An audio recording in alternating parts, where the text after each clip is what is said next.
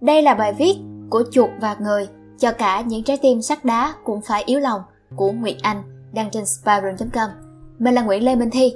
Bài viết này xin được phép bắt đầu.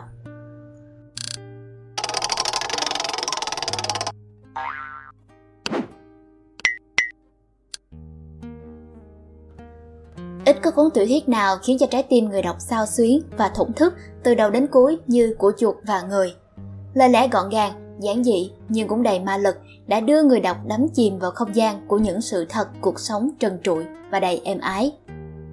Ừ, một ngày kia, cố gắng dành dụm thế nào, ta cũng tạo được một căn nhà nhỏ, một hay hai mẫu đất, một con bò sữa, một bầy heo con và... Lenny reo lên, mình sẽ không khác gì trại chủ và mình sẽ có cả thỏ nữa.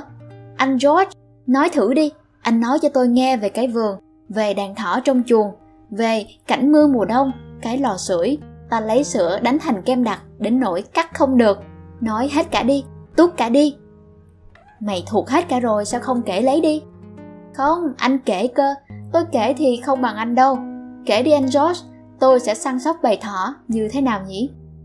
Này nhá, mình sẽ có một vườn rau lớn một chuồng thỏ, một chuồng gà con, về mùa đông khi mưa rét. Những cuộc trò chuyện ngắn ngủi và giản dị như vậy giữa George và Lenny như màu sắc tươi sáng điểm xuyến giữa bức tranh xám xịt. Nó lặp đi lặp lại nhiều lần, vẫn chừng đáy hình ảnh, vẫn chừng đáy chi tiết, từng đáy chuyện.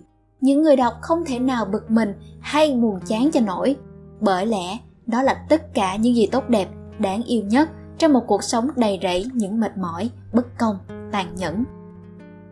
Của chuột và người lấy bối cảnh của nước Mỹ thời đại suy thoái.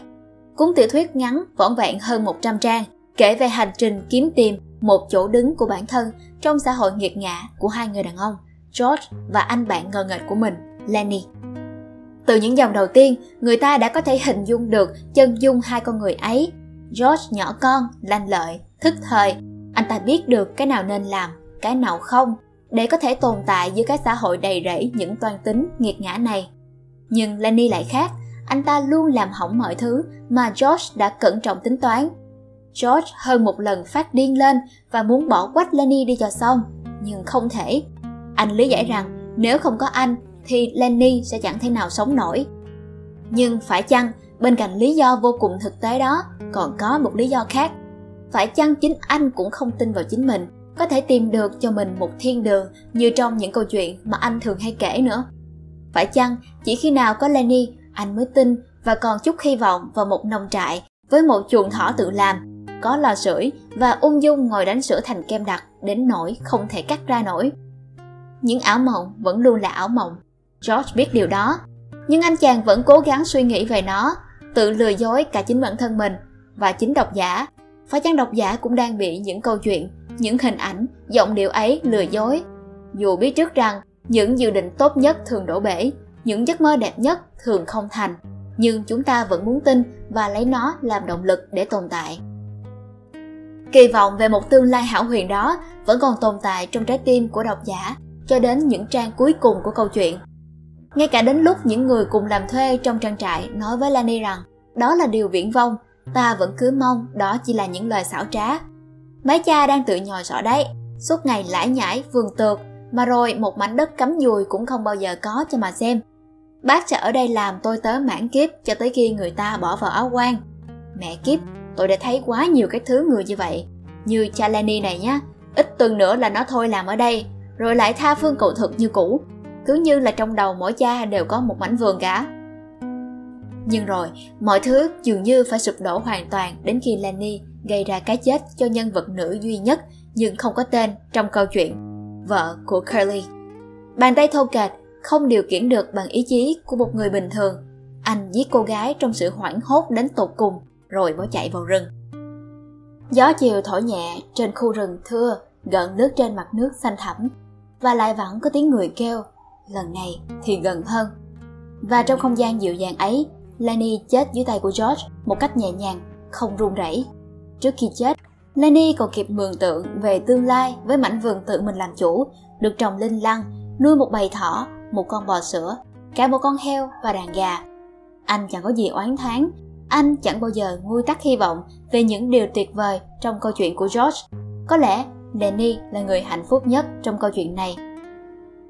Lenny chết đi rồi, George đi cùng với những người khác trở về.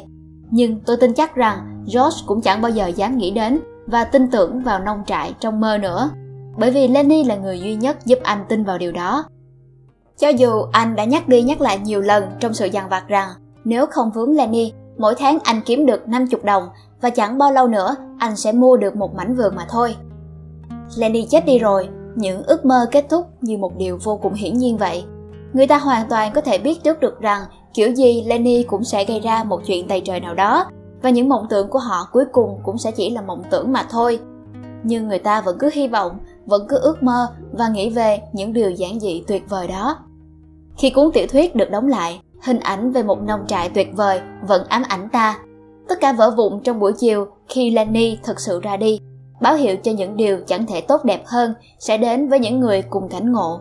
Đớn đau nhưng không hề dữ dội, buồn trong sự êm ái của chuột và người khiến chúng ta, kể cả những người mạnh mẽ và bình tâm nhất, cũng phải tan chảy bởi ở đó có sự mong manh của đời người. Hy vọng là các bạn thích video lần này. Đừng quên like, share và subscribe ủng hộ chúng mình. Và nếu như các bạn thích những bài viết như thế này, hãy đăng nhập vào spyroom.com để tìm đọc thêm. Xin chào và hẹn gặp lại. Mình là Nguyễn Lê Minh Thi.